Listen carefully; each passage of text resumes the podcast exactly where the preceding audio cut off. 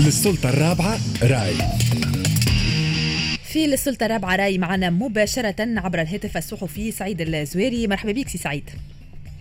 مرحبا تحية لكم وتحية لكل المستمعين لإذاعة Express FM شكرا لك. نرجع معك في البداية بالتعليق على البيان الصادر البارح عن رئاسة الجمهورية آه، بتوقيت الحادية عشرة وتسعة وخمسين دقيقة بالتحديد والمتعلق بالتمديد في التدابير الاستثنائية المتخذة بمقتضى الأمر الرئاسي عدد 80 المتعلق بتجميد البرلمان ورفع الحصانة البرلمانية عن كل أعضائه إلى غاية إشعار آخر وتقريبا آه، سعيد القرار هذا كان منتظر ولكن المش منتظر هو كلمة إشعار آخر وهنا الاحتمالات متعددة بخصوص هذا الإشعار اللي بنعرفوش وقتاش ينتهي. هو بالفعل تماما كما كنت تحكي يعني البارح جاء كلمة ولا البيان بتاع رئاسة الجمهورية. من ناحية التوقيت يعني نصف الليل إلا دقيقة وهذا معروف على رئاسة الجمهورية في احترامها للضوابط يعني من ناحية التوقيت حتى في التعاملات السابقة مع البرلمان. ولكن اللي آه، القرار أيضا كان منتظر كما حكيت فيما يخص التمديد في الإجراءات الاستثنائية ولكن ربما اللي كان غير آه، منتظر ولا غير متوقع هو تمديد هذه الإجراءات إلى أجل غير مسمى.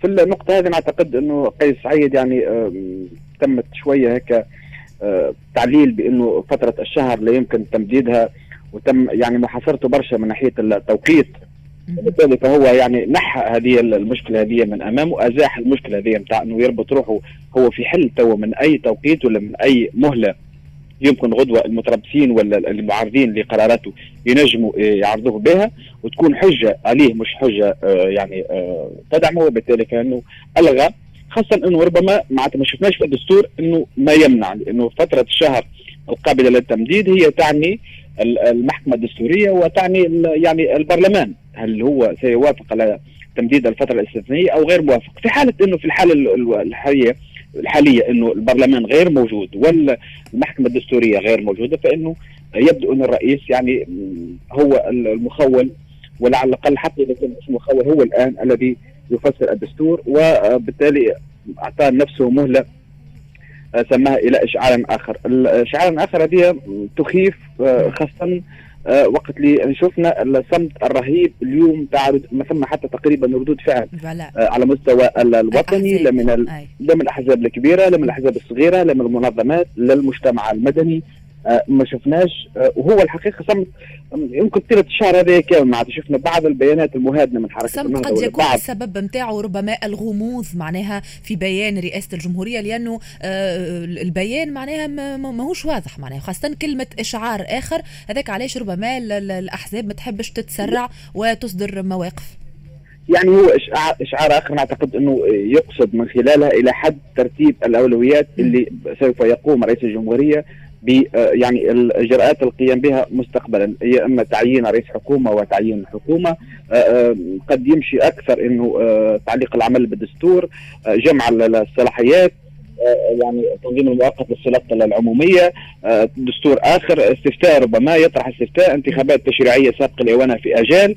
هذا كل نعتقد أن هذا ترتيب البيت الداخلي لقيس سعيد من جملة القرارات وبالتالي فهو أعطى نفسه مهلة غير محدودة. آه، حتى يتسنى له ترتيب هذه الأولويات ويعني آه، إصدار كل القرارات في وقتها خاصة في مستوى يعني رئيس الحكومة تعيين رئيس الحكومة لأنه الضربة الأخرى نتاع آه، هشام المشيشي بين قوسين الغدرة يعني كانت موجعة تقريبا وهو الآن يحب يأخذ وقته في الشخصيه الأقدر اللي باش يختارها المره هذه فعليا واللي باش تكون تحت إمرته يعني في توصيف هكا وزير أول ما يشرع رئيس الحكومة. آه، تحت أمرته في آه، تصريف آه، الأعمال ويرجع بالنظر للرئيس قيس سعيد. هذا هو يعني اليوم قيس سعيد في سباق مفتوح مع نفسه مع رغباته في مع برنامجه اللي كان يحكي فيه حتى قبل 2019 في ربما تغيير النظام السياسي وتغيير الدستور أو تغيير بعض الفصول من هذا الدستور. وأيضا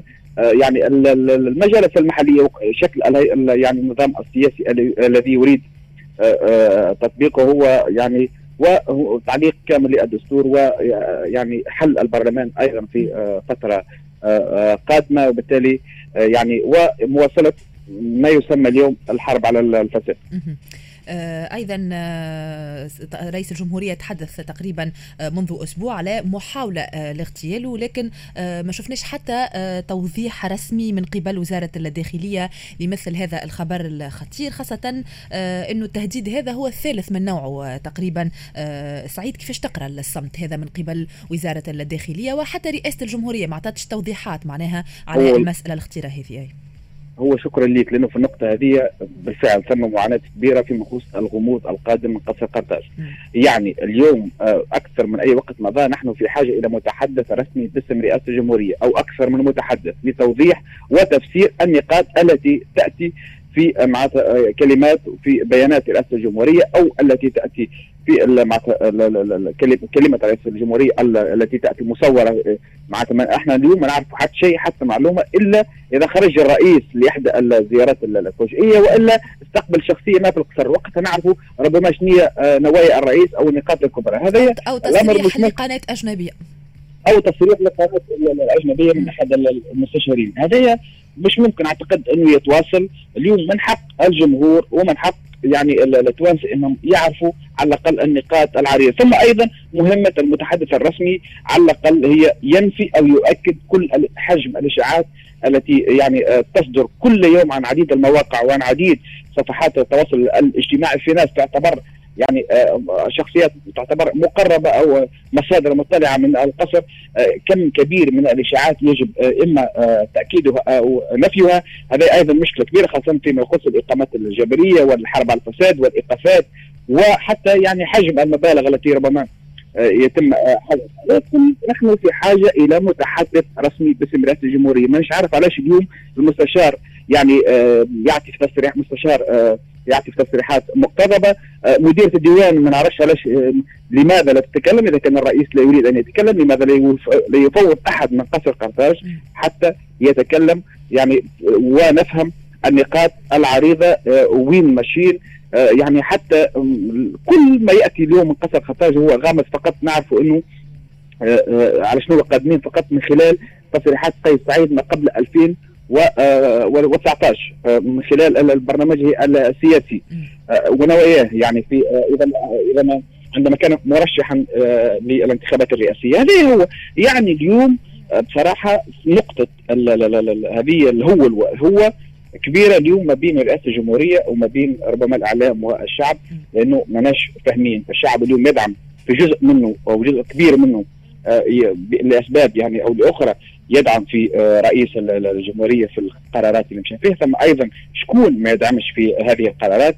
الزوز أطراف من حقهم يعرفوا إحنا اليوم آه، آه، وين ماشيين شنو هو رئيس الجمهورية لازم يطمن الفئات الزوز علاش ما تماش ناطق رسمي باسم رئاسة الجمهورية. هذه مشكلة معضله في الحقيقة.